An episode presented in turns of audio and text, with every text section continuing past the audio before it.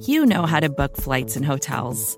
All you're missing is a tool to help you plan that unbelievable travel experience. That's why you need Viator. Book guided tours, excursions, and more in one place. There are over 300,000 travel experiences to choose from, so you can find something for everyone. And Viator offers free cancellation and 24/7 customer support for worry-free travel. Download the Viator app now and use code Viator10 for 10% off your first booking in the app. Find travel experiences for you. Do more with Viator.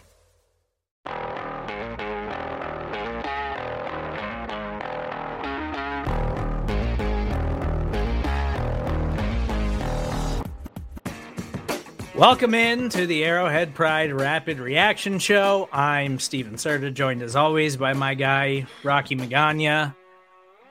Rocky, that thing didn't end exactly how we wanted it to. The Chiefs fall to the Cincinnati Bengals in overtime, 27-24.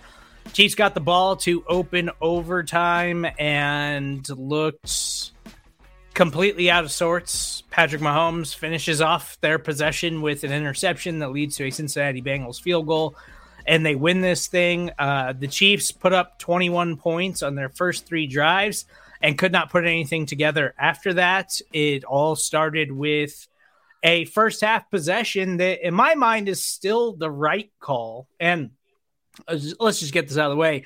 Chiefs fans, we're drinking. We were hoping to drink in a celebratory fashion on this post-game show, but that's not what we got today. You know, I still side with, I like Andy Reid's aggressiveness, trying to go into halftime and keeping his foot on the gas and going for that touchdown there as opposed to settling for that 3 points. But that first half stop seemed to totally dismantle their game plan. I don't really know. And Rocky, we talked about it all season long, man. This team was so frustrating to watch sometimes because when they put it all together, they're the best team in football. And they had moments throughout the entire season where they just struggled.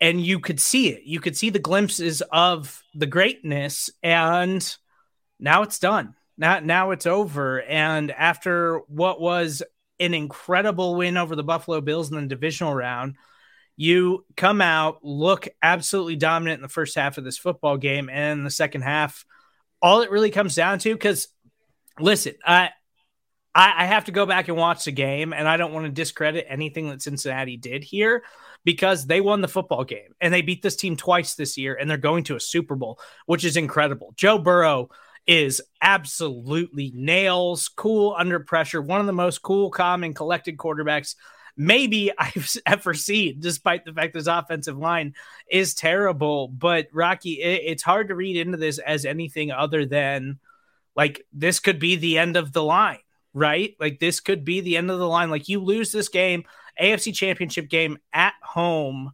and you kind of lay an egg in the second half like that against a team that, in my opinion, is inferior to you. It is not as good as you. And you lose this football game, season's over, not going to a third consecutive Super Bowl. And now my mood is a lot more somber and painful than it was when I thought around 3 o'clock today, I was feeling myself and thought we were going to be popping bottles and celebrating on this post-game show. Yeah, not a good day, Steven. Not a good day. The Chiefs came out and just showed us what it looks like to completely fold and choke for 2.5 quarters straight.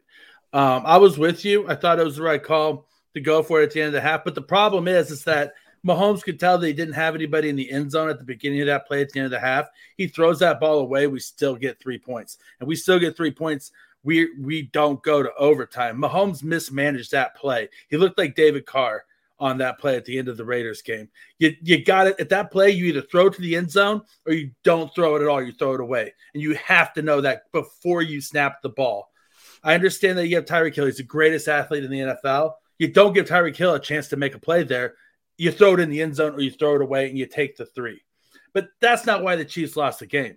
The Chiefs lost the game because they came out in the second half and did not play offense. And they didn't play good defense. They didn't sack Joe Burrow. Chris Jones, you get your hand on a quarterback, you have to bring him down. You sack Joe Burrow when you get your hands on him, and you don't let him look like Eli Manning throwing to David Tyree, as you mentioned in our chat, during the game. Then this might be a different scenario. But this was a Chiefs squad that when the season was on the line in overtime, in the second half, they had numerous opportunities to make a play that could turn the tide, and they didn't make them. They Snead came up with a big interception, and the Chiefs immediately did nothing with it. And Mahomes, I am the biggest Mahomes fan in the world. Mahomes looked out of sorts. You mentioned this team has been frustrating all year. When this team is playing its best football, they are the greatest offense we've ever seen. But they have no middle gear. It's either they are locked in and playing the best football you've ever seen, or it just falls to pieces. It's just shambles falling to pieces. Nothing works. Can't get a first down. Can't move the ball. And that's what we saw in the second half. It was mind-boggling. I don't know how a team can play so well and be so locked in the first half of a game, and then one thing goes wrong and they just crumble to pieces. They crumble. That's not a championship swagger like they talk about. That was soft as I've ever seen. Yeah. Listen, again, credit to the Cincinnati Bengals. It's incredible that Joe Burrow in his second year as a starting quarterback in the NFL has led them to a Super Bowl. And that's championship swagger. That is championship swagger. Unbelievable. I kind of tend to believe that whoever makes it out of the NFC is going to beat this Bengals team, because I don't think they're talented enough to be in a Super Bowl right now, but they are. And it's kind of a testament to the entirety of the NFL season, especially in the AFC, because I feel like all season long, we kept going down this thing where we were like, everybody knows the Chiefs are the best team in football, but they continue to prove why you have to have questions about them and why you have to be like, okay, but we know you're better than everybody else, so play like it, so act like it. And they continue to not do that. They continue to not show up in big games. And the first half of this game, it felt like we're here, we're ready, we're not playing around today, we're going to a third straight Super Bowl. Let's do this thing. And then in the second half, there's no excuses for that. It was a total collapse. Again, I'm not trying to take anything away from the Cincinnati Bengals. The Bengals aren't a better football team than the Chiefs. They simply aren't. Not at this stage. I think the Bengals are coming, and I think the Bengals have far surpassed anyone's expectations for this season by making it to a freaking Super Bowl, which makes zero sense. But you sacked Joe Burrow one time in this game. You got way too much money in that defensive line, Rocky. You got way too much invested in that defensive line to only sack Joe Burrow one time in this football game. And I told you, yeah, you mentioned it already, that Burrow escape from Chris Jones, that was like Eli Manning against the New England Patriots Super Bowl-esque, they're losing this game because Burrow escaped that sack. It was that kind of day in the second half for the Cincinnati Bengals, and it's inexcusable. It's absolutely inexcusable. Steve Spagnuolo, you're supposed to be the pressure guy. That's supposed to be your MO as a defensive coordinator. It's inexcusable to sack Joe Burrow one time in the AFC Championship game at home, coming off of one of the greatest playoff games that we have ever seen. And you sack Joe Burrow one time with that offensive line and all the money that you've got invested in that defensive front. That's supposed to be the strength of your defense. I know Melvin Ingram has added a ton to that portion of the Chiefs defense, but it's absolutely inexcusable. There's no other way to put it. It's so frustrating because we watched them all day long. I know Joe Burrow had that miraculous escape, but this Chiefs defense wasn't putting enough pressure on him. They had their moments where they were getting into the backfield and putting pressure on him and making him escape. And we saw Joe Burrow run a little bit, which is not something that he normally does. But it's inexcusable for the defense to not be able to sack Joe Burrow multiple times when they're coming off of a playoff game where he was sacked 9 times by the Tennessee Titans. Yeah, 100%. Especially when you look at the Chiefs payroll. We're not talking about they have way too much money invested in this front four for them not to get pressure. We have almost 25% of our salary cap invested in the starting front four. You can't put one quarter of your entire investment of your salary cap into four guys and have them not show up. And this is on Spagnuolo because he got outcoached in the second half. He couldn't get off the field. He let the Bengals extend the drives. And it's also on Eric Bieniemy and Andy Reid because they could not. It's not like the Bengals were doing anything that different in the second half. The wide receivers just weren't getting open. Like the play calling was terrible. The receivers couldn't get open. Mahomes' passes were all over the yard. He almost threw up an interception to start overtime to end the game. Like, what are you doing, man? Like lock in. Like, this is when your team needs you the most, and you're the guy. And you just weren't the guy today. Like, I don't know what happened to Mahomes between halftime and the second half, but he came out an entirely different quarterback than he was in the first half. And I don't get it. So when you're living on the edge, and this team has been living on the edge for a long time, right? We've talked about it a ton. The entire regular season last year, I think you could argue this team was living on the edge, living on the fact that they were more talented than everybody else, to the point where they sleptwalked through an entire regular season.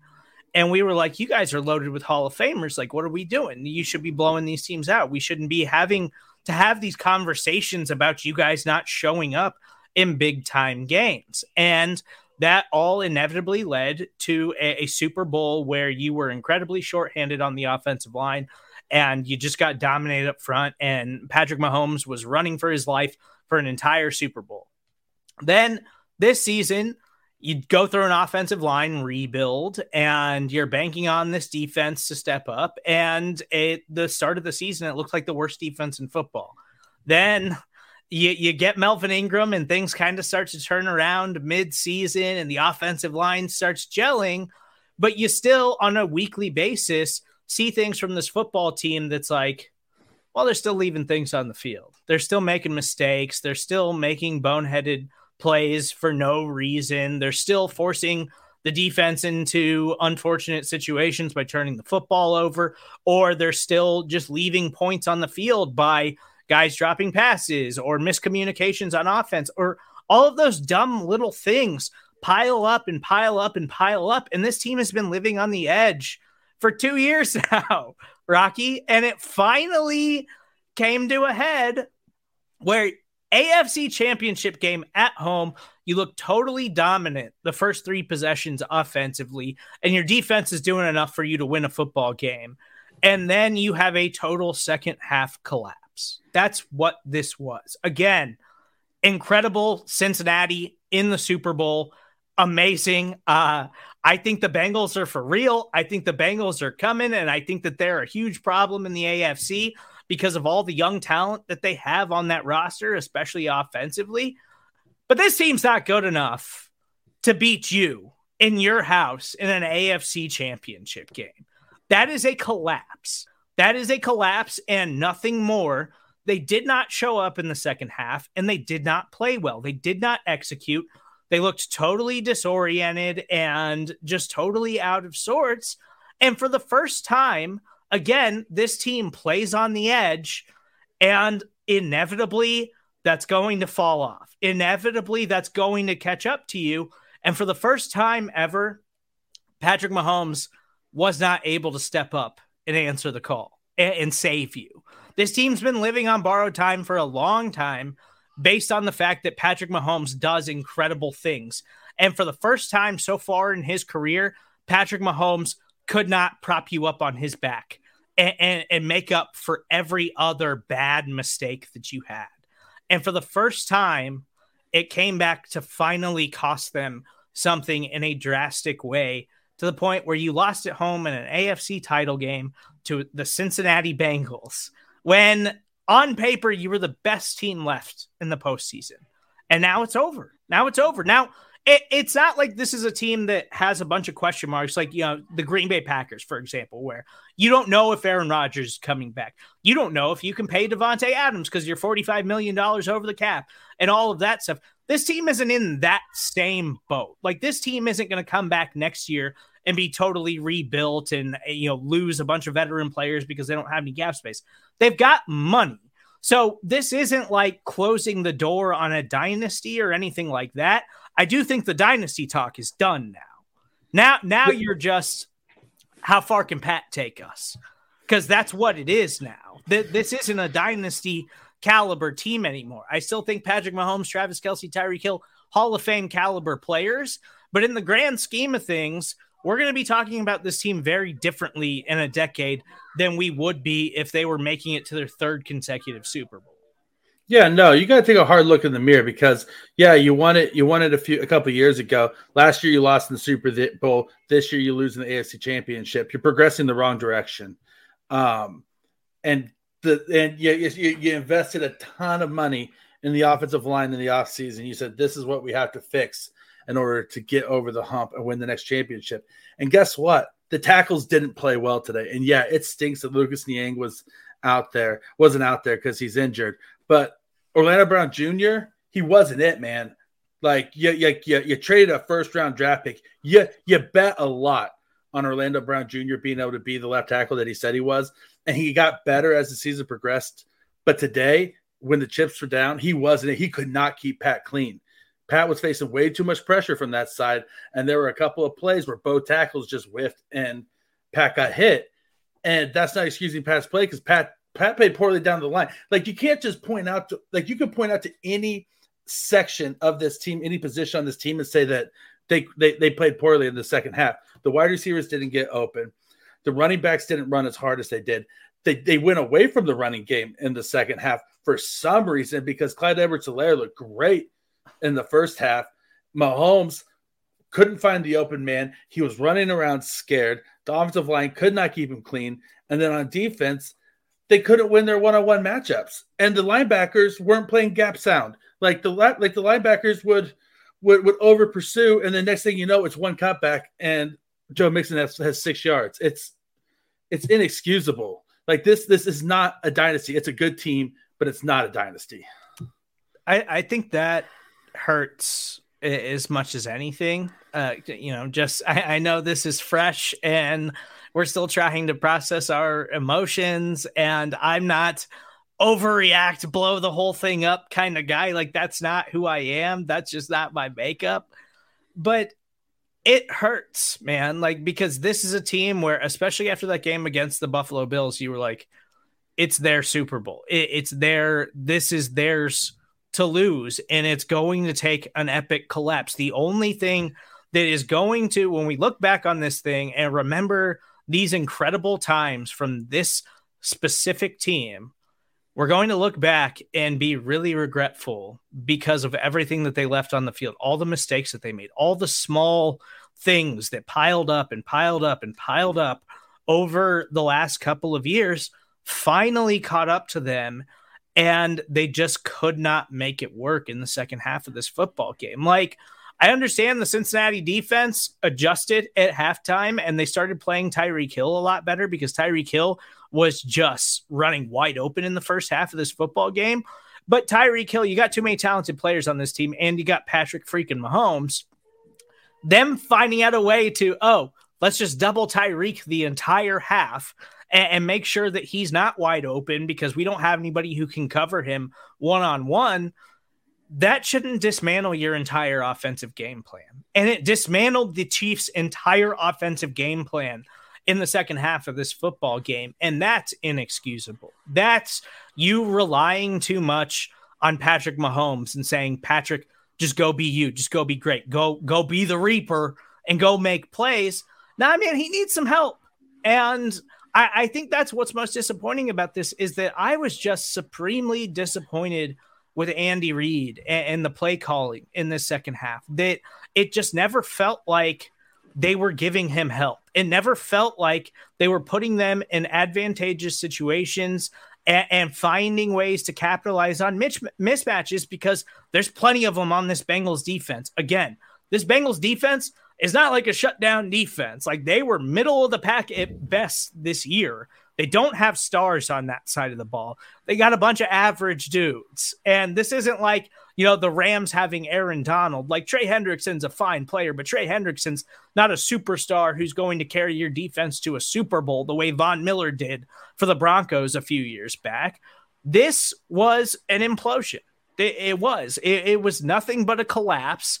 And it's going to take us a long time to get over this game because it hurt. It hurt. It feels like it's shutting the door on a team that we thought was going to be a true dynasty, and they're just not going to be that now. Even if they come back next year, they retool this roster a little bit, and they've got some money to spend in free agency. Even if they come back and win another Super Bowl next year, this team's never going to be talked about in that dynasty category because you can't win one and then make it to a second one and lose that one and then lose the way you just lost in an AFC championship game at home to the Cincinnati Bengals.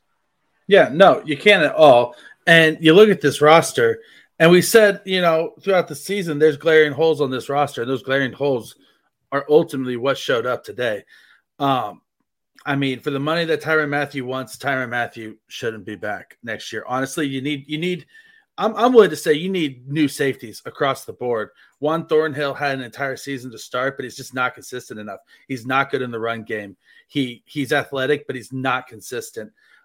You went budget Aldi's brand on cornerbacks for the last few years, and in the playoffs, you saw that when they were left one-on-one, they couldn't hold up. Like, you need some actual talent on the outside. Like, Rashad Fenton and LeJarius Sneed are good. Charvarius Ward ain't it. DeAndre Baker ain't it. Mike Hughes ain't it. Like, those guys are not your cornerbacks. You have not invested enough resources in your cornerbacks because guess what happens? Your entire defense is built on the front four getting home. And when the front four gets home and doesn't get the sack, you're giving up a completion every single time. And guess what? You play Joe Burrow. That is his game. Joe Burrow is better than anybody else at avoiding the sack and then getting the ball off to his wide receivers. And they have the wide receivers out there to beat your secondary. If the Chiefs are serious about being perennial contenders in the NFL, then they have to fix their secondary. Their secondary is not good enough, and you got to get another wide receiver. I know Brett Veach has tried all season long to find the number two.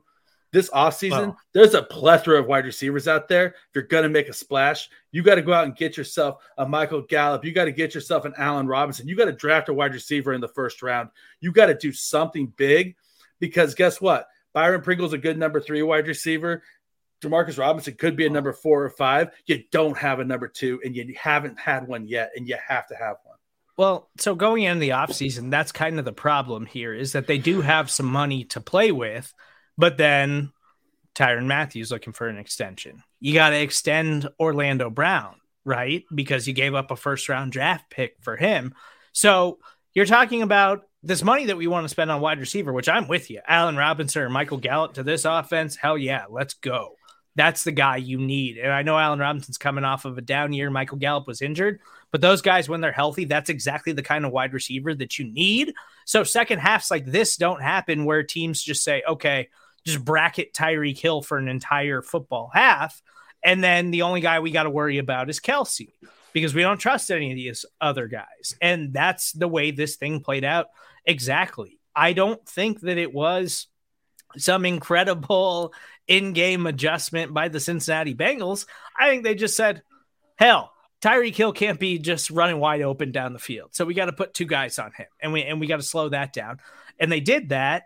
And the Chiefs offense just never adjusted. And like I said, the makeup of this team is going to be different next year because they're going to have to figure some things out. And the way this thing just ended and what you got from Tyrann Mathieu, I love Tyrann Mathieu. I don't know if Tyrann Mathieu is going to be back next season because he was supposed to be the deciding factor, really, in my opinion, coming into this football game where he wasn't available last week because he got hurt 7 plays in. So you could say, well, Josh Allen did that to your defense because Tyrann left and he couldn't play. And Spags even said this week that we had an entire defensive game plan set up around Tyrann Mathieu and his ability to cover one-on-one and do that kind of stuff. And then we had to throw it out the window as soon as he got hurt because we don't have anybody else that can do that.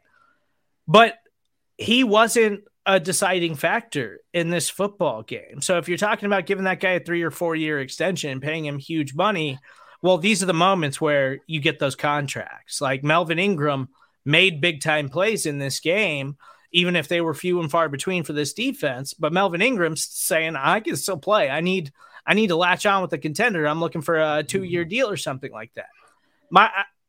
I'm extremely disappointed in the performance of the defense and Tyrann Mathieu not, being that deciding factor like we thought he could be coming into this game, and chalking that up last week to him being out.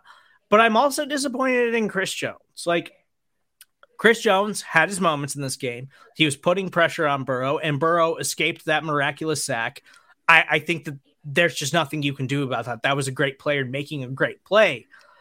The problem I have with Chris Jones is that where's he been in the playoffs, man? Like he's had his moments creating pressure and stuff like that, but we saw the best Chris Jones, and it was against the Dallas Cowboys. Chris Jones was an absolute game wrecker in that game. He was a deciding factor in their performance against that Dallas Cowboys team earlier this season, and I feel like we haven't seen that dude in a while. We haven't seen game wrecker Chris Jones. Like, if you look at the Los Angeles Rams and what they've done in the playoffs so far, Aaron Donald and Von Miller have been total difference makers for them. And them trading that draft pick for Von Miller has made a huge difference so far in the playoffs, because while Von might not have had a huge impact in the regular season once he came over, once the playoffs started, Von Miller has been an absolute force. He's been a wrecking ball for their defensive line, on top of the fact that they have Aaron Donald, the most consistent game wrecker in all of football.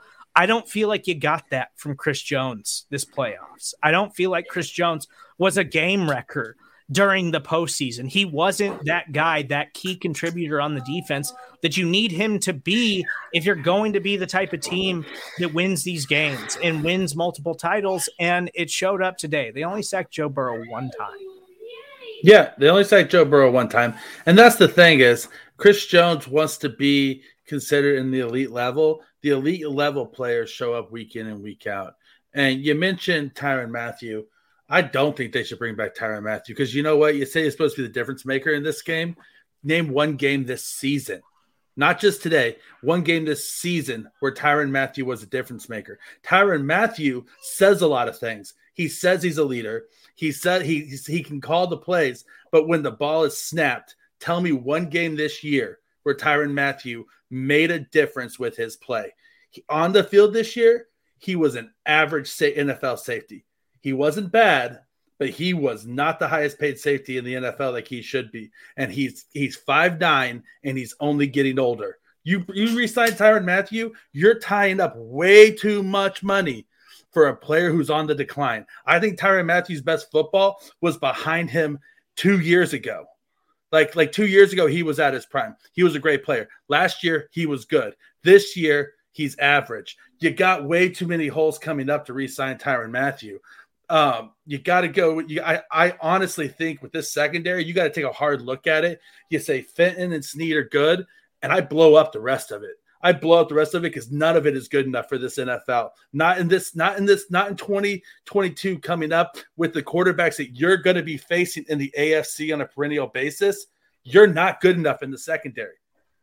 Yeah, they've got some major decisions to make this offseason. And like I mentioned, it's if you want to go spend in free agency, you can't pay Tyrann Mathieu. You can't pay. You got to pay Orlando Brown Jr. if you want to solidify that left tackle spot. And while Orlando Brown Jr. is a solid left tackle, he's not elite. I think he's comparable to your guy Eric Fisher. Like, he's okay. He's solid. He's at least not somebody you got to worry about all the time, but he's certainly not an elite left tackle. Like, we saw that from him throughout the season. And oh, by the way, Tyreek Hill's looking for a new deal here pretty quick. So, and Tyreek Hill has done enough to be the highest paid wide receiver in football. Like, he simply has been. Whether the Chiefs will do that or not, we'll see. But Tyreek Hill has been good enough for long enough, Hall of Fame caliber numbers that he deserves to be in that top three wide receiver money category, and some team will pay him that if the Chiefs aren't going to do that. So it's, again, it hurts. I know we're all in pain and kind of trying to manage what our expectations were for this team going into this game and the way that it started and how positive it was. And then the total collapse. It's hard to process that because in the Mahomes era, we just haven't seen them be that bad offensively in a big time playoff game. They get the ball first in overtime. You assume Patrick Mahomes has got us. Patrick Mahomes is going to carry us to victory once again. And for the first time in his career, he wasn't able to do that. He wasn't able to seal the deal. And you know what? I think the expectation is kind of unfair because he gets put in that situation a lot and he overcomes those situations on a regular basis to the point where you assume that it is automatic. And it's probably not fair to constantly put him in that situation, especially when the Chiefs didn't deserve to win that football game with the way they played the entire second half. Oh, 100%. And I think only good thing that came out of this entire game is that, guess what? A coin flip doesn't decide a football game. It doesn't. There's two halves of the ball, and both halves have to show up to play. And the Bengals played – both halves of the Bengals team – the offense and defense played in overtime, and neither side showed up for the Chiefs. The Chiefs couldn't stop the Bengals once they got the ball back. You felt like once the Bengals got the ball back that the game was over. You know why? Because the Bengals have had both sides of their ball playing decent football. You know, they had good play calling. They were hungry. They wanted it more. I mean, it's one of those things where you look at this team and you say, in the second half, I feel like the Bengals wanted it more, and that is insane to me to think about. And you're right; they put Patrick Mahomes. They think, okay, Pat's going to save us, and that's what we got in trouble earlier in the season, where Patrick Mahomes was trying to do too much, and it got us in trouble, and the rest of the team wasn't stepping up, and that's what it kind of looked like a little bit this game, like they were trying to do too much. So I do just want to say, and I'm not putting the comments up on the screen right now because there's a lot of them that are absurd. The people saying the Chiefs threw that game, get out of here. Like, it's not true. Those dudes want this more than anything in the world. It's everything that they work for. They just played bad. And that's the way that it goes sometimes in the NFL. I'm not here for they threw the game. The NFL is rigged conversation. That's idiotic. That's stupid. They just played bad.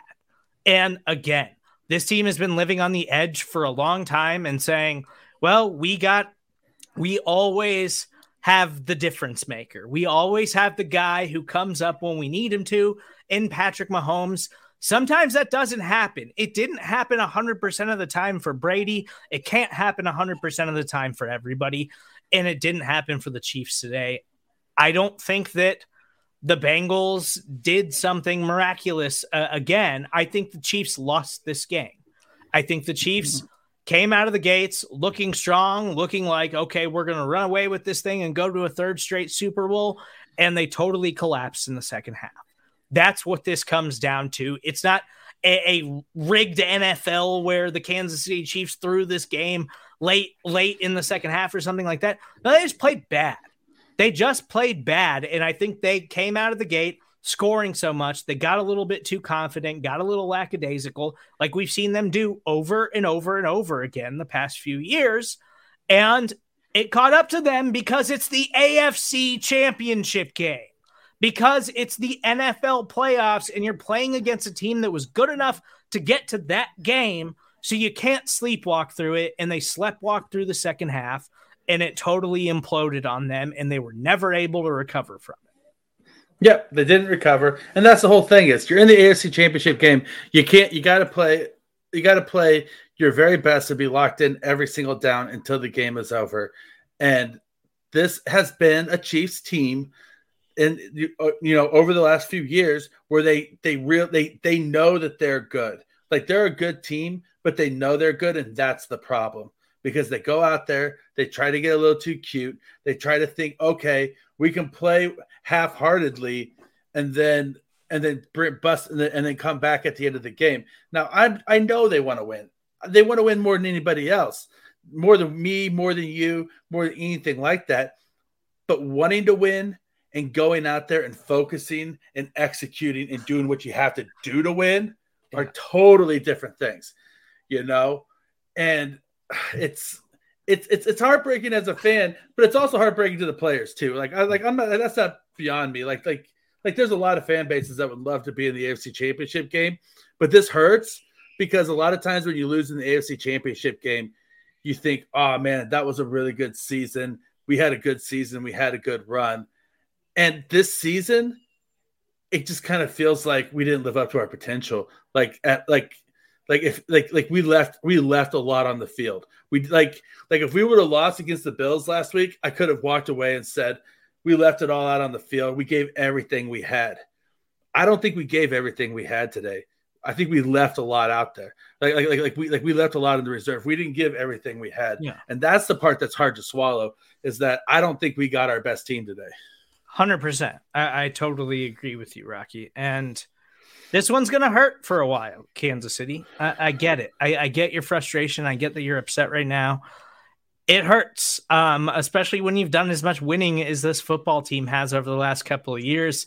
You almost forget what it was like all those years where we watched devastating playoff losses with Alex Smith, where you saw them just never get over the hump with Trent Green, where you saw Lynn Elliott miss multiple field goals in a playoff game and it cost you a win. We've been here before. We know this pain. It's just been a while. We just forgot what it felt like, right? We just forgot what this feeling is like when you lose in the playoffs. And hey, maybe this is a wake-up call for this football team. Maybe this is a wake-up call for the Kansas City Chiefs, and this team might look different next season, but it might be a wake-up call for Patrick Mahomes and Travis Kelce and Tyreek Hill, these Hall of Famers that are still going to be on this team next year. So we'll see how this plays out. That's about all I got for you. I just tried to make this a therapy session as much as I could. I've got plenty of work to do. I know Rocky's got plenty of stuff to do. I know Kansas City is probably going to drink and drown their sorrows a little bit tonight. I totally get that. I do, before we get out of here, just want to say thank you guys so much for everything that you've done for us this season, because Arrowhead Pride has surpassed every single goal this year that we set at the start of the regular season. And a huge part of that is you guys as an audience supporting everything that we're doing and really jumping on board with everything that we're trying to accomplish here at Arrowhead Pride. So, it's a wrap on the season, and we'll still have plenty of content for you guys this week at arrowheadpride.com on the Arrowhead Pride Podcast Network, as we kind of try to wrap up the year and put a bow on this thing and head into the off season. But everything that we accomplished this year is due to you guys as listeners and everything that you guys have done for us. So I do want to say before we get out of here that I really appreciate that. And if you're listening on the podcast, make sure you stick around afterwards. We'll have all the post-game press conferences, Andy Reid, Patrick Mahomes, anybody else that they put up there. You'll be able to hear that right here. Thank you guys for everything that you've done for us this season. We'll come back next year, even better and stronger, but make sure you stick around for this week because we're going to wrap up the season. We still got plenty of great content for you, and make sure you guys subscribe, rate, and review. Rocky, been my teammate all throughout the season, man. It's not how I wanted to end it, but I'm so happy that we got to do this thing and build this thing together throughout the season, and we're going to come back next year stronger and better than ever, just like we hope the Chiefs do. Listen, there's one team that gave everything they had every single game this year, and it was me and you, and it was led by you, buddy. And you know what? Thank you, everybody. We're coming back even stronger next year, and you're always going to get 100% out of us. We promise you. Again, thank you guys very much. We'll be back. We're still doing plenty of content at Arrowhead Pride. We're the place to be. We've got everything you need to know heading into the offseason as we wrap up the NFL year and the disappointing finish for the Kansas City Chiefs. It's still the place to be. We still got everything that you guys need to know, so make sure you're locked in there. We'll talk to you guys soon.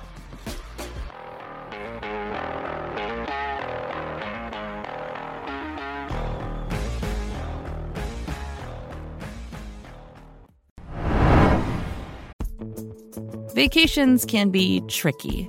You already know how to book flights and hotels, but now the only thing you're missing is you know, the actual travel experience.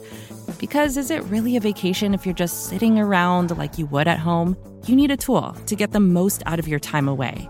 That's where Viator steps in. You can book guided tours, activities, excursions, and more in one place to make your trip truly unforgettable. Viator has over 300,000 travel experiences to choose from. Everything from simple tours to extreme adventures and all the niche, interesting stuff in between. So you can plan something that everyone you're traveling with will enjoy. Real traveler reviews give the inside scoop from people who already been on the experiences you're considering, so you can plan with confidence. Free cancellation helps you plan for the unexpected. And 24/7 customer support means you can travel worry-free. Download the Viator app now and use code Viator10 for 10% off your first booking in the app. Find travel experiences for you. Do more with Viator. Support for this show comes from Sylvan Learning. As a parent, you want your child to have every opportunity, but giving them the tools they need to tackle every challenge, that takes a team. Now more than ever, educational support tailored exactly to what your child needs can make all the difference. That's why parents have trusted Sylvan Learning for 45 years as the ultimate teammate in their child's educational journey, instilling in them a love for learning and a passion for reaching the next level. And Sylvan's Insight Assessment can identify gaps in learning and areas that could be of concern for your child. It's a 360-degree view into your child's learning that you can't find anywhere else, and helps ensure that your child didn't miss something in school that might put them at a disadvantage in the future. And right now, it's the best price of the year at $29. Go to sylvan29.com to learn more and get your child's assessment for only $29. That's SYLVAN29.com. The Kansas City Chiefs fell to the Cincinnati Bengals 27-24 in overtime in the AFC Championship game. After the game, we heard from head coach Andy Reid, quarterback Patrick Mahomes, safety Tyrann Mathieu, wide receiver Mecole Hardman, and defensive end Frank Clark. We'll go in that order, starting with Andy Reid, followed by Patrick Mahomes, then Tyrann Mathieu, Mecole Hardman, and we'll wrap things up with Frank Clark. Did a better job than what we did in that second half, for sure. I appreciate our fans for sticking with us throughout the season and then being great today. So, listen, it's my responsibility to make sure that we do better offensively and as a team. And I obviously didn't get that done that second half. So I've got to do a better job there. We'll go back, look at things, and make the adjustments that we need to going into the offseason. Unfortunately, this is so final, and that's where we sit now. And it's our players were disappointed. Obviously, they put a lot of time and effort into this, putting themselves in this position for a championship game. I'm proud of them for that and the way they battled through some of the problems that we had early in the season. So we, very appreciative of the guys. With that, time's yours. Let's go first to Adam Teicher. Go ahead, Adam. Hey, Andy, can you take us through your thinking on that play, the last play of the first half? And Brad, I'll have a second question as well. Yeah, so I was hoping we could get the ball in the end zone. I probably gave him the wrong play, first of all. So to start with, I could have given him something better than that, where the play was open in the end zone, and then we wouldn't have to go through that. But it's I'll take responsibility for that one out. Right. And it looked like after Joe Burrow's run in overtime there, I know you can't challenge, but were you asking the officials to review that play for a fumble? Is that what you were doing there? Yeah, not Joe Burrow. You're talking about next. So, I was wondering what they were going to say about that. Yes. You can't challenge right there, but it's I had a chance to talk to him, and they said he gave himself up. So let's go next to Herbie Teope. Go ahead, Herbie. Coach, in that first half, obviously the offense is humming. In the second half, sputtering. What exactly happened there in that second half? Did the Bengals present a different look defensively? Yeah, Herbie, not really. I mean, they played a little bit more man on second down, but other than that, no, not really. So we just, I can put the players in better positions to make plays. I didn't get that part done. Next is Sam McDowell. Go ahead, Sam. Hey, Andy. I wonder if you could share what you shared with the team at all after the game. Yeah, Sam. So, listen, I know it's disappointing, and it's final. That's the unfortunate part of it. So, when things are in a calmer state, we'll get together tomorrow for a team meeting. But I do appreciate the work in which each guy put in. So, and respect them for that, especially where we were early in the season. Let's go next to Pete Sweeney. Go ahead, Pete. Coach, it seemed like Patrick might have been pressing a little bit there in the second half, especially heading into overtime. Any rhyme or reason in your mind as to maybe why that turned up a little bit again? Yeah, listen, I mean, Patrick's a great player, so he was trying to make a play. And like I said, I've got to do a better job of giving him things that he can make plays with, so I can do a lot better in that area. Let's go next to Nate Taylor. Go ahead, Nate.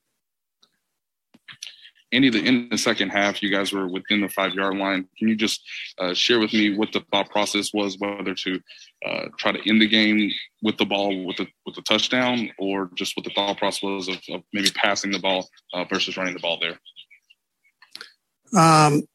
We were trying to score, a touchdown. So any way we could score a touchdown, we were trying to score a touchdown. I mean, hindsight would tell you the passes weren't working, but. We were just trying to get the ball in the end zone so we could give them as little time as possible and score a touchdown. Got three more going right down the line, starting with Todd Lebo. Good, Todd. Hey, Coach, at the end of the first half, you mentioned the play call there, but how close was it to you guys just kicking the field goal there? It looked like Pat was lobbying for it. Were you 50-50? Yeah, we had enough time for another play, but I've got to get one that's open in the end zone. So, yeah. Let's go next to Todd Palmer. Go ahead, Todd. I was just curious about the pass rush and Joe Burrow. The Titans got 9 sacks. Chris Jones had Burrow dead to rights. But did you feel like you guys had more of an opportunity to get after him this game? And what role do you think that played in the final outcome? Yeah, so we did have opportunities. He got out of those, and again, that happens. But they were holding extra people in too, as you saw, for protection purposes. We'll go last to Matt Derrick. But Matt. Hey, Coach, there's been some statistics that kind of correlate that when Patrick is moving around a lot, that sometimes that's when he gets away from his best games. Is there anything in the moment in the second half that, where you can talk to Patrick, or anything that you see where he gets mobile like that and to try and change things up a little bit? Listen, Matt, like I said, I could have given him other things to work with and better things. So I didn't. He was trying to move around like he does and make plays. He did, that you never have to worry about that part. So, but I could have given him better plays to work with. Hey, Patrick, can you take us through that last play of the first half? What happened there, what you were thinking? And Brad, I'll have a second question as well. Yeah, we had just ran a play. It took 4 seconds to play before where I burned it. So I knew that the time was low, obviously, and knew we needed to get points. We called a play that we were trying to get someone over the middle quick. And then I was supposed to throw the ball away. I got a little greedy there and tried to give to Tyreek and get a touchdown. They had 2 people out there. So definitely, I mean, in the long run of things, it looks bad. But if we had another chance, I would have went for another play again. Okay. And the Super Bowl has been the standard around here now, obviously. How are you going to look back on this season when you have time to reflect on it? I mean, you take away the good things, just like any season. It's definitely disappointing. I mean, here with this group of guys that we have, we expect to be in that game and to win that game. And anything less than that is not success.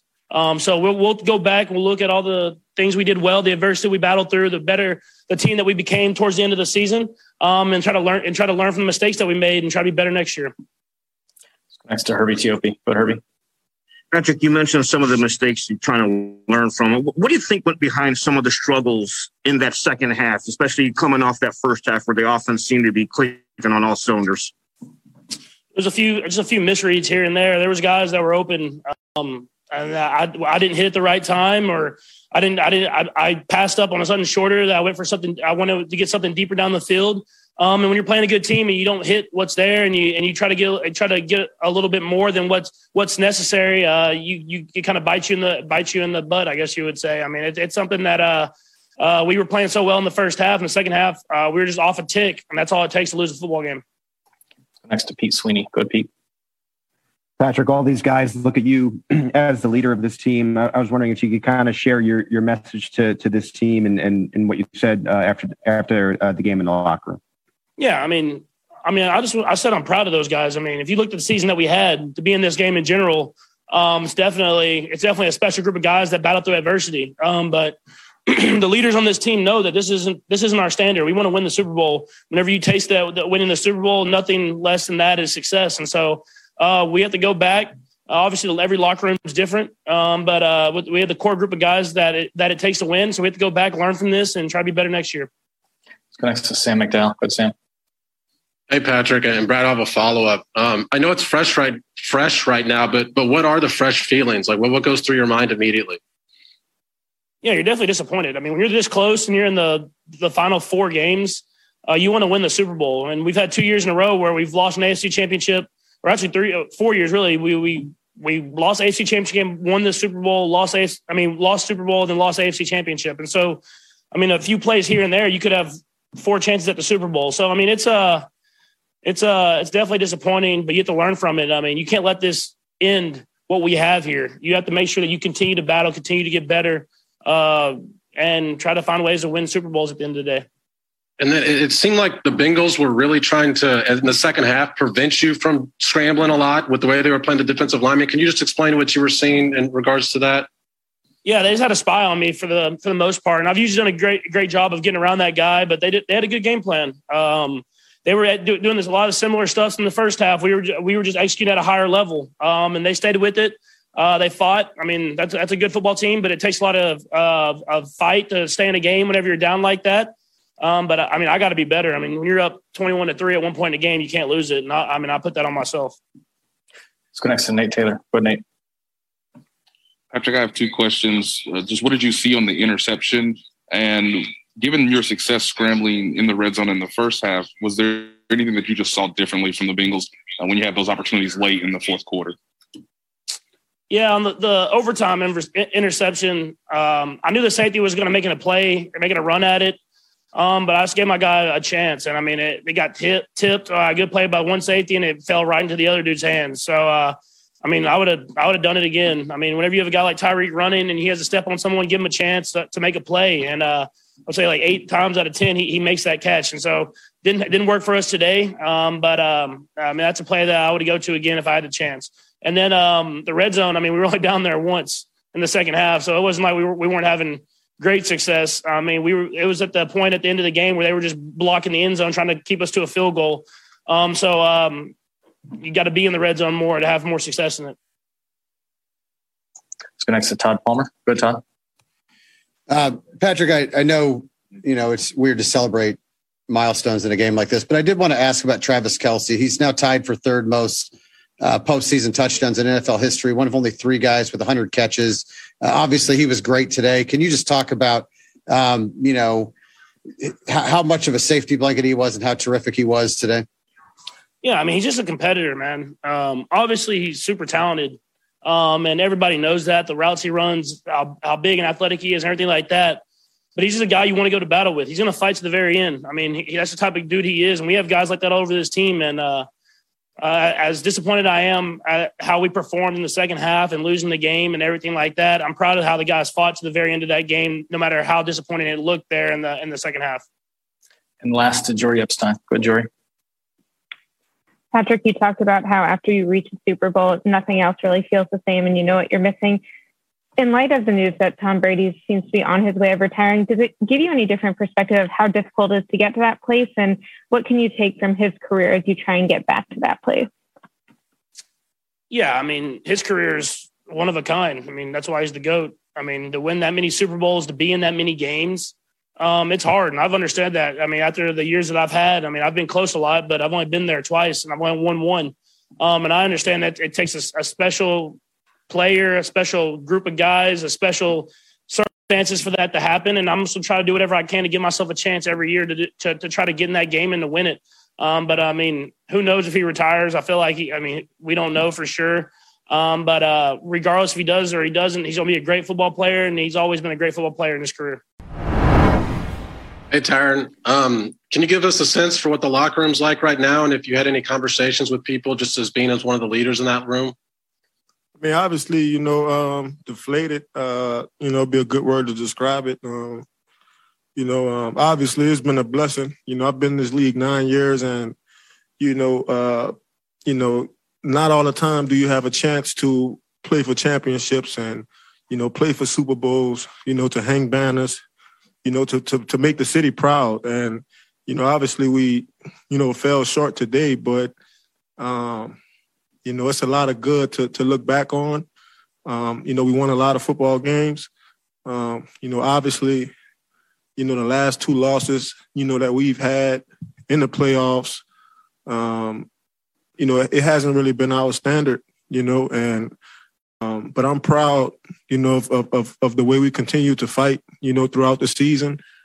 I'm proud of the way we stuck together. I'm proud of our coaches, in the way that they continue to, take bullets for us. You know what I mean? So, it's a lot of good, to think about. Obviously, I'm grateful, for the opportunity. But I think anytime you come up short and you could be better, it's obviously deflating, Let's go next to Adam Teicher. Go ahead, Adam.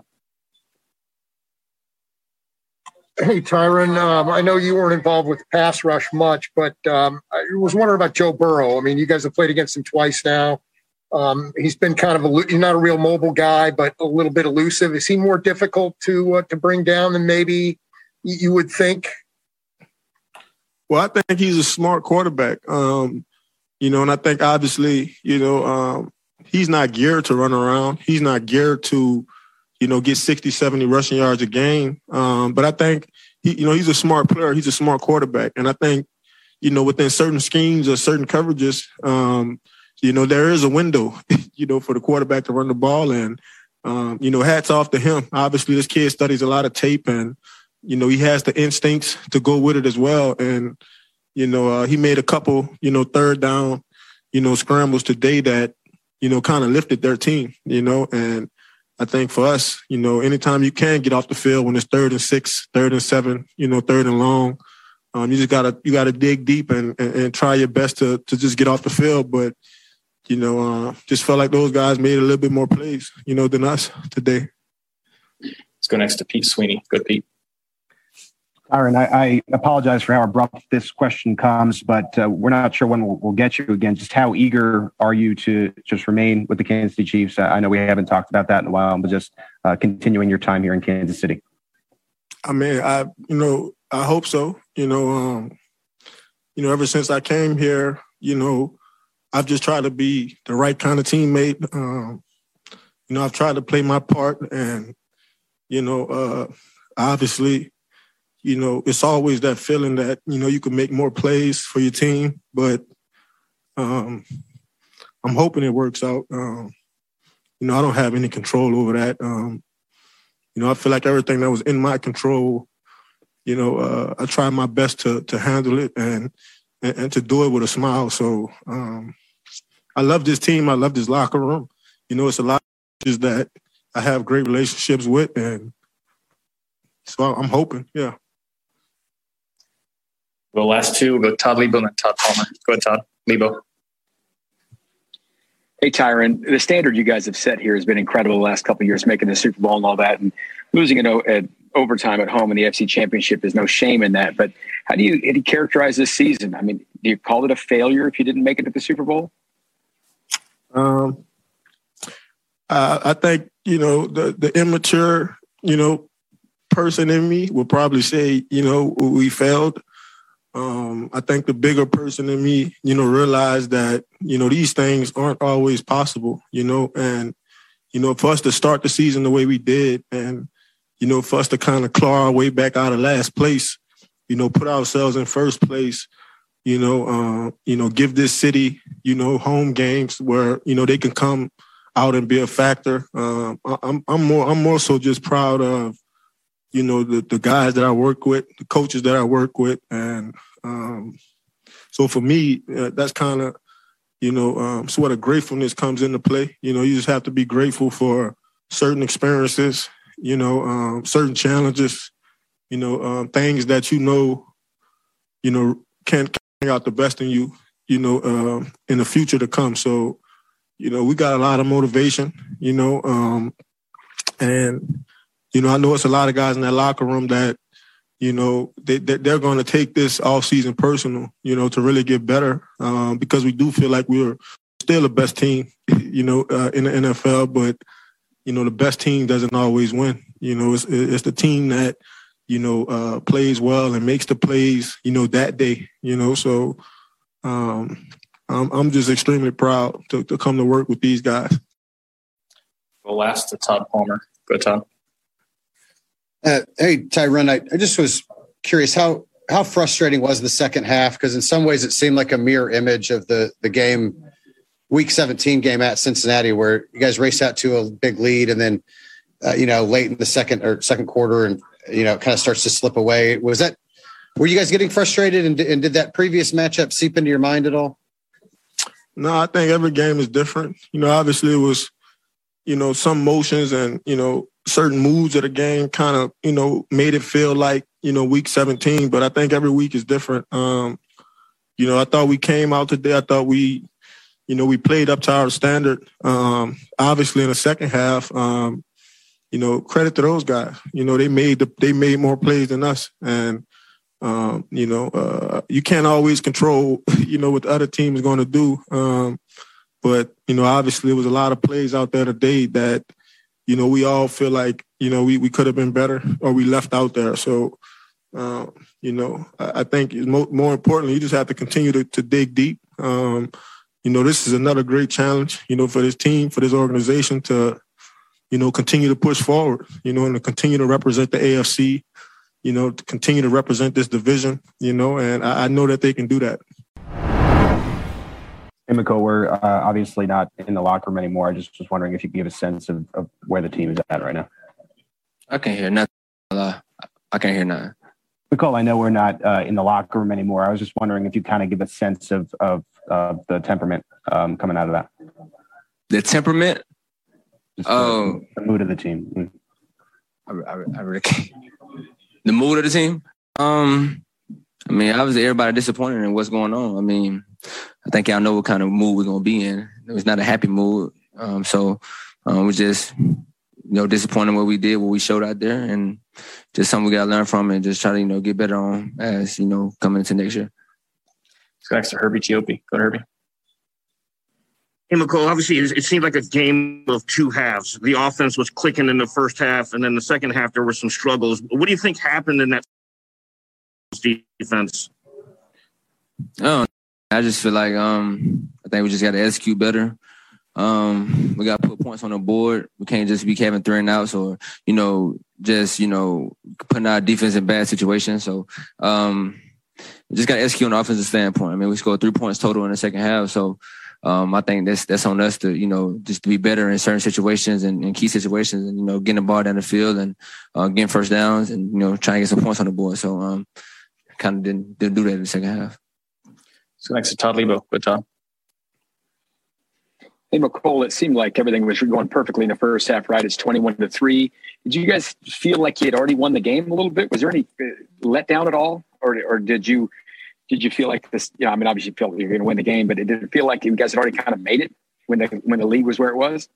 No, we didn't. We know they're a good football team, and we know we had to, score some more. We know we had to put more points on the board, but obviously, we couldn't do that in the second half. But we never had no letdown. We wanted to keep scoring, wanted to keep putting points on the board, and try to put the game away. But it's something we just couldn't do in the second half. Next to Harold, go ahead, Harold. Mecole, what specifically was it from a defensive standpoint that you saw differently? That the Bengals did? Was it something they did with their, safeties or anything that you just saw out there that was like, okay, that's a lot different from the first half to second? I don't think they did that different, honestly. I think they might switch up some little calls or, switch up some little things to certain formations. But I think they stick with their game plan. I think they were just making better plays than we was. And I think that's was that. But they came out and played a great game. I mean, we can't, do nothing but tip our hats to them and just put the blame on ourselves. Go next to Nate Taylor. Go ahead, Nate. Mecole, I have two questions for you. Just what was the feeling like going into the locker room at halftime, knowing you guys could have maybe been up 28-3, instead it was 21-3? Just what was that feeling like in about half a second? I mean, just, we get the ball back and let's go out, let's score, let's put some pressure on them and let's go out there and just try to execute. So, I mean, we was all good moves, and but we knew what we had to do. We knew the game wasn't over, so we was just trying to do things like that, but, we'll see how that went. Yeah. You guys have been known for comebacks throughout your time with the team. I guess how surprising or frustrating is it that the Bengals in two games this season have come back and beat you guys in this manner? I can't hear him. What'd you say? You guys have been known for comebacks throughout your time with the team. Just how disappointing or frustrating is it that the Bengals in two games this season have beat you guys in a comeback fashion? Like I said, you got to tip your hat to them, man. They came out and they played well. You got to put our blame on ourselves for not executing like we should. But hats off to them. They played a hell of a game. So, well, last to Jory Epstein. Go ahead, Jory. Mecole, how would you describe Patrick Mahomes' demeanor in the second half, and when things weren't working as well in the passing game, what did y'all try and do to help him? I didn't hear. Say it again. I'm sorry. You said something about Patrick. How would you describe Patrick's demeanor in the second half? And when the passing game was not working as well, how did y'all try and help him? Well, just stay motivated, man. I'm just trying to, trying to be there for him and, try to get open for him, try to make things easier for him. So, I showed a couple different looks. But I mean, overall, we just got to execute. That's what it comes down to. We just got to execute. We got to, make the plays when the ball coming our way. And, yeah, that's pretty much it. But I think he was good. I think he was fine. I think it just, we got to get open. Give him a chance to, see our jersey and give him a chance to, give us the ball. So, but other than that, I think it is what it was. Hey Frank, seemed like you guys got pressure on Joe Burrow at times, but it was hard to actually get him to the ground. Can you just talk about how slippery he was and how you thought the pass rush performed today? Great quarterback who executed on every cylinder to get his team to the Super Bowl. Let's go next to Todd Lebo. But Todd. Hey, Frank, obviously you guys set a very high standard here going to the Super Bowls and all that. You fell a little bit short this year. Emotionally, how are you guys doing right now? And how would you characterize what this season is? I mean, you can't call it a failure if you make the AFC Championship game, but you didn't get where you wanted to go.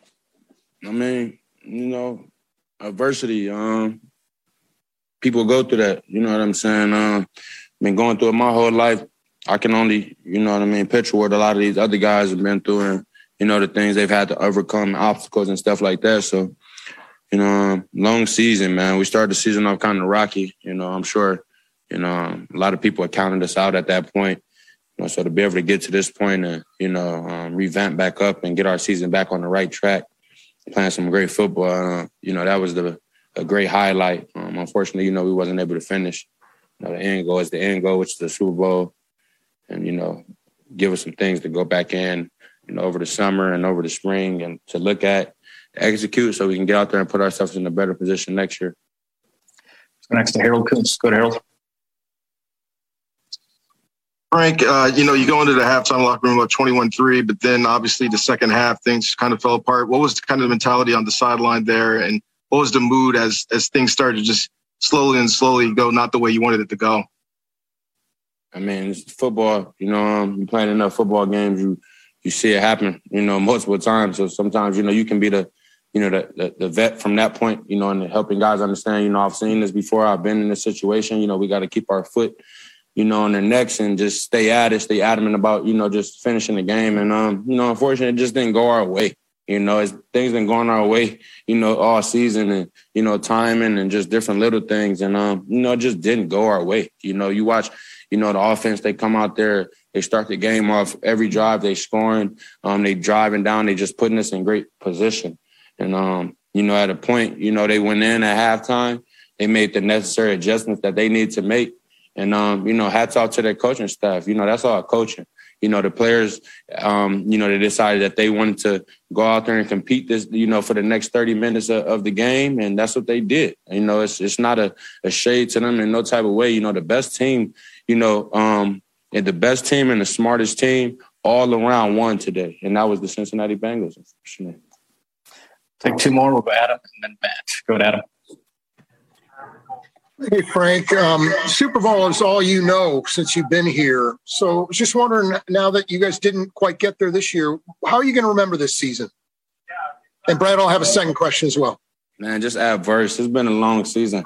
Like I was just saying, you know, just adverse. And, you know, I'm going to remember the guys more than the season. You know, it's really the guys in the locker room who I always remember, you know, the long time, you know, you invest so much time, you know, at the building and with these guys, you know, you find some great friends in this game as well. And, you know, it's the guys, the relationships I built within the, you know, the lines and stuff like that, that I'm never going to forget about it. You know, like you said, all I know is the Super Bowl since I've been here. So, you know, exiting in the AFC Championship, I mean, to some standard, that's bad, but I mean, it's not as bad as some of the other guys. You know, I got a lot of friends that've been on vacation for a few weeks now, man. So, you know, just you know, it sucks. I got to go join them now, but you know, hats off. Like I said, hats off to Cincy and everything they did up there. But you know, we just got to be able to compete, man, do better.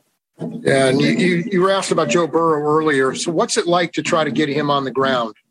I mean, tough. He's tough. Athletic guy. Can make all the throws and, you know, has poise. That's the one thing people don't speak about. You know, they talk about the first round. They talk about, you know, how he's won at LSU, how he's continued to win in the NFL, his, you know, how he's gotten better every game, basically. And, you know, you just watch a quarterback like him and, you know, he goes out and he's so poised. The guy can get sacked last week. He got sacked 8 or 9 times or something. And he goes out and wins the game. You know, we even when we played him the first game around, we sacked him about 4 times, you know, some good hits. And he stands back up, calls the play, go wins the game. And like I said, just hats off to him, man. Young guy, great quarterback. And I said it before, he's going to win a lot of football games in this league. Last one to Matt Derrick. Go ahead, Matt. Hey, Frank, I understand at a time like this, the last thing you probably want to think about is the future. But football is a business. And what's your confidence that you'll be sticking with this team and you'll be around next year? And how much do you want to stay in Kansas City? Man, Kansas City is home. You know, Kansas City is home. I bought a house here. You know, my daughter goes to school and stuff like that here. It's home, man. So, you know, I want to be here for the future, for the rest of my career. You know, but like you said, unfortunately, the way business goes, you know, things don't happen the way you want them to happen all the time. You know, but, you know, off season, got a lot of stuff to do, man. You know, season just in the off season. That's what the off season is for. I got to do, you know, talk to the guys. I'm sure y'all in the meeting and stuff like that was going on. So, you know, it ain't going to be hard to, you know, keep up with me. They're always trying to keep up with me anyway. First thing in the morning, as soon as you wake up, the to-do list starts. Does the car need gas? Hopefully those leftovers are still good. Why did I get CC'd on Mom? No. You can't escape the to-do list, but you can make the most of your me time with a relaxing shower using Method Hair Care products. Try Pure Peace Volumizing, Simply Nourish Moisturizing, or Daily Zen Shampoo and Conditioner for daily use. All formulated with long-lasting fragrances and are safe for color-treated hair. Reconnect with the best version of yourself. Visit methodproducts.com to unleash your inner shower.